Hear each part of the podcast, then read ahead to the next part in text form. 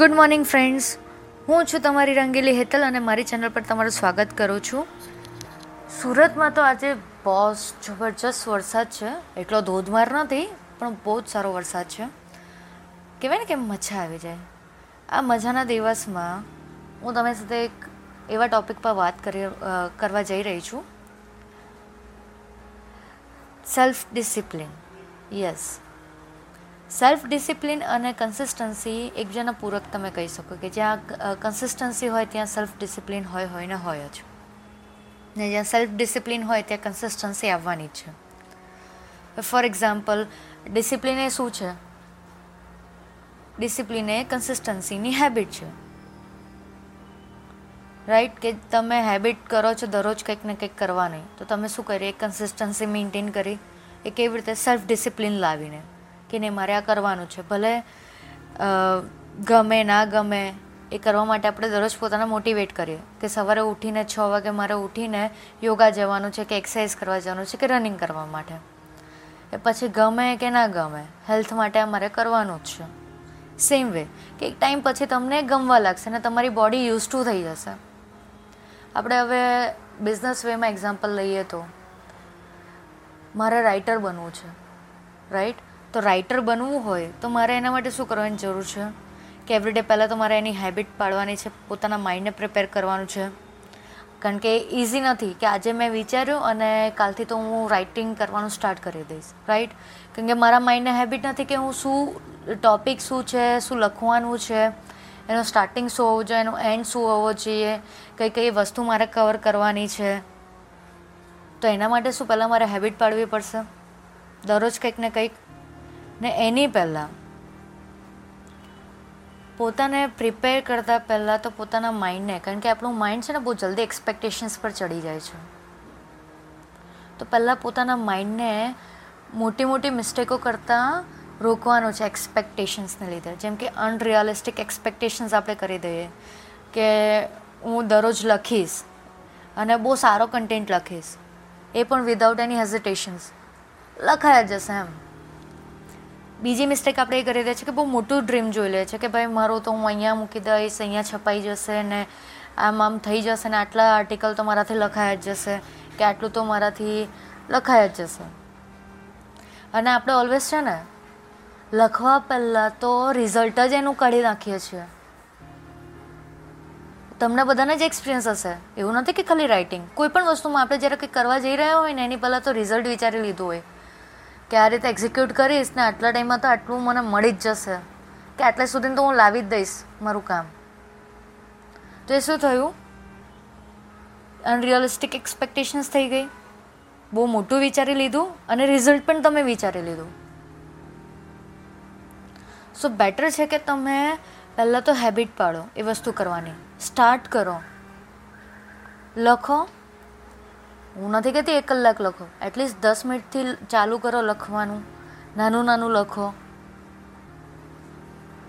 દોઢસો વર્ડ બસો વર્ડ ત્રણસો વર્ડનું લખો. એ દરરોજ પ્રેક્ટિસ કરશે તો ધીરે ધીરે વર્ડ્સ વધશે, તમને માઇન્ડમાં ક્રિએટ થશે કે એક તમારી વોકેબ્યુલરી કહેવાય ને કે વધશે.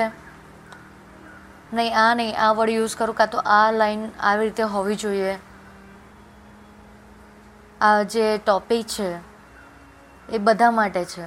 તો મારે આને એકદમ બહુ હેવી વર્ડ યુઝ કરીને કોમ્પ્લિકેટેડ નહીં બટ એક ઇઝી લેંગ્વેજમાં લખીશ અને કોઈ પણ નોર્મલ વ્યક્તિ જેને ઇંગ્લિશ બોલતા નથી ફાવતું, પણ એકચ્યુઅલી વાંચીને સમજી શકે છે એટલું બધું. બહુ હાઈ લેંગ્વેજ નહીં બટ એક નોર્મલ લેંગ્વેજમાં તો તમે એ રીતે લખશો. કેમ? કારણ કે હવે તમને ખબર છે, એક લખવાની હેબિટ થઈ ગઈ. તો તમને ખબર પડી ગઈ. એ કેવી રીતે? હેબિટ બનશે એટલે કોન્સ્ટન્ટ તમારે એવરીડે કન્સિસ્ટન્સી મેન્ટેન કરવી પડશે. એ ક્યારે? તમે સેલ્ફ ડિસિપ્લિન લાવશો ત્યારે? પછી જે તમે કરો છો ને, એને એન્જોય કરતા શીખો. આપણે બધા છે ને મટિરિયલિસ્ટિક લાઈફસ્ટાઈલમાં જીવીએ છીએ. એણે આટલા ટાઈમમાં આટલું કરી દીધું તો હું પણ કરી શકું છું. ને એ થોડું અચીવ થાય ને, એટલે આપણે તો દેખાડો કરવામાં બહુ માની જઈએ છીએ. હું બહુ સાચું કહું છું. હું પણ આ જનરેશનથી છું, એટલે મને ખ્યાલ છે કે મેં ઘણા બધાને જોયા છે. એ એક ટાઈમમાં હું પણ આવી હોઈશ. બટ જ્યારે એક રિયલિસ્ટિકમાં તમે જુઓ છો અને જ્યારે પોતાને કશે ફેલિયરમાં જુઓ છો ને, ત્યારે તમને આઈડિયા આવી જાય કે બોસ લાઈફ આ નથી. તો સેમ વે કહું છું કે રિયાલિસ્ટિક કરતાં તો તમે છે ને પોતાને પહેલાં સમજો અને એન્જોય કરતાં શીખો આ કામ. આમાં પૈસા છે એટલે કરવું છે એવું નહીં વિચારો. તમને આ ગમે છે, ભલે કોમ્પિટિટર્સ વધારે છે સ્ટાર્ટિંગમાં તમને નહીં મળે બટ પાછળ જતાં તમને મળશે જ. એવું તમે જે દિવસે બિલીવ કરતા થઈ જશો ને, એટલે ઓટોમેટિકલી છે ને, તમને એન્જોયમેન્ટ પણ મળશે. પણ એ ક્યારે? કે તમને ગમતું કામ તમે કરશો ત્યારે. એવું નહીં કે નહીં અત્યારે આનો ટ્રેન્ડ છે એટલે મારો કરવો જોઈએ. નહીં, તમને ગમે છે એ વસ્તુ કરો. જેમ કે રાઇટિંગ તમને ગમે છે. આપણું અત્યારે રાઇટિંગનું એક્ઝામ્પલ ચાલે છે એટલે. તો રાઇટિંગ કરો. હવે આપણે ચલો કહેવાય ને કે ચાલુ કરી દીધું, થોડું થોડું કરવાનું ચાલુ કર્યું ને એન્જોય પણ કરતા થઈ ગયા ને આપણને પોતાની જાતમાં પણ બિલીવ છે કે નહીં, હું આ સક્સેસફુલી લખીશ ને જે લેવલ પર મારે પહોંચવું છે હું પહોંચીશ જ. બટ એની માટે પહેલાં તો તમે જે લોંગ ટર્મ ગોલ બનાવ્યો છે, એને ડે બાય ડે માટેનો એક સ્મોલ ગોલ્સ પણ બનાવવા પડશે ને? એક જ દિવસમાં કે એક જ મહિનામાં કે થોડા જ મહિનામાં? એ લોંગ ટર્મ ગોલ તો તમે અચીવ નહીં કરી શકો ને, જો તમારી કન્સિસ્ટન્સી અને ડિસિપ્લિન નહીં હશે તો. તો લોંગ ટર્મ ગોલ બનાવી દીધો, ત્યાર પછી શોર્ટ ટર્મ ગોલ્સ બનાવો. ડે બાય ડેના પછી વીકલી બનાવો. એવી રીતે તમારી પ્રોગ્રેસ થશે તો તમને ડેફિનેટલી તમારી જે ડેસ્ટિનેશન છે એ થ્રુ સેલ્ફ ડિસિપ્લિન તમે અચીવ કરી જ લેશો. તમે કોન્સ્ટન્ટ કામ કરો છો, પણ ડિસિપ્લિનમાં નથી. તો એ કન્સિસ્ટન્સી નહીં મેન્ટેન થાય. પહેલાં તો મેં તમને પહેલાં પણ કીધું છે કે સેલ્ફ મોટિવેશન જ સૌથી વધારે જરૂરી છે. કોઈએ તમને મોટિવેટ કરી દીધા ઇન્ફ્લુઅન્સ થઈ ગયા તમે એમની વાતથી. પછી શું? તમે ચાલુ કરી દીધું, પણ તમારી કોઈ કન્સિસ્ટન્સી જ નથી ડિસિપ્લિન જ નથી એ વસ્તુમાં. તો કેવી રીતે તમે જે ગોલ બનાવ્યો છે ત્યાં સુધી તમે પહોંચી શકશો? તમને પોતાને અંદરથી ખબર છે કે આ વસ્તુ સાચી છે, કે તમારી ડિસિપ્લિન નથી પોતાની. સવારે ઉઠવા માટેનું આપણે એમ વિચારીએ કે હું આટલા વાગે ઉઠીશ. આપણા જે પેરેન્ટ્સ છે પછી આપણા એલ્ડર્સ છે, એ લોકો ઘણીવાર કહેતા હોય છે કે વહેલા ઉઠો ને, તો તમારા કામ બધા ટાઈમ પર થવા માંડે અને તમને સ્ફૂર્તિ રહે. તમે બહુ ખુશ રહો. અને લેટ ઉઠે ને, તે આળસમાં જાય. હવે ડિપેન્ડ કરે છે અમુક વર્કમાં રાઈટ હવે જે ડેવલપર્સ હશે એ લોકોને એવું હોય કે ભાઈ રાત સુધી બહુ જ કામ કર્યું હોય ને સવારે એ લોકોની આપણી જ્યારે સવાર પડે ત્યારે એ લોકોની રાત પડતી હોય છે. સો ડિપેન્ડ છે. મેઇન મારું કહેવાનું છે કે સેલ્ફ ડિસિપ્લિન લાવો. કન્સિસ્ટન્સી તો આવશે જ, પણ એની માટે પહેલાં પોતાને એવરીડે મોટિવેટ કરવો પડશે ને? મારે કાલે સવારે ઉઠવાનું છે, આ કામ કરવાનું છે ને પછી મારે આ કામ પતાવવાનું છે. શું તમે એક ચેકલિસ્ટ બનાવી દીધી બીજા દિવસના કામ માટે. ને એ પ્રમાણે તમે સવારે ઉઠીને ડિસિપ્લિનમાં તમે કામ કરો છો. સો શું થયું? કન્સિસ્ટન્સી આવી.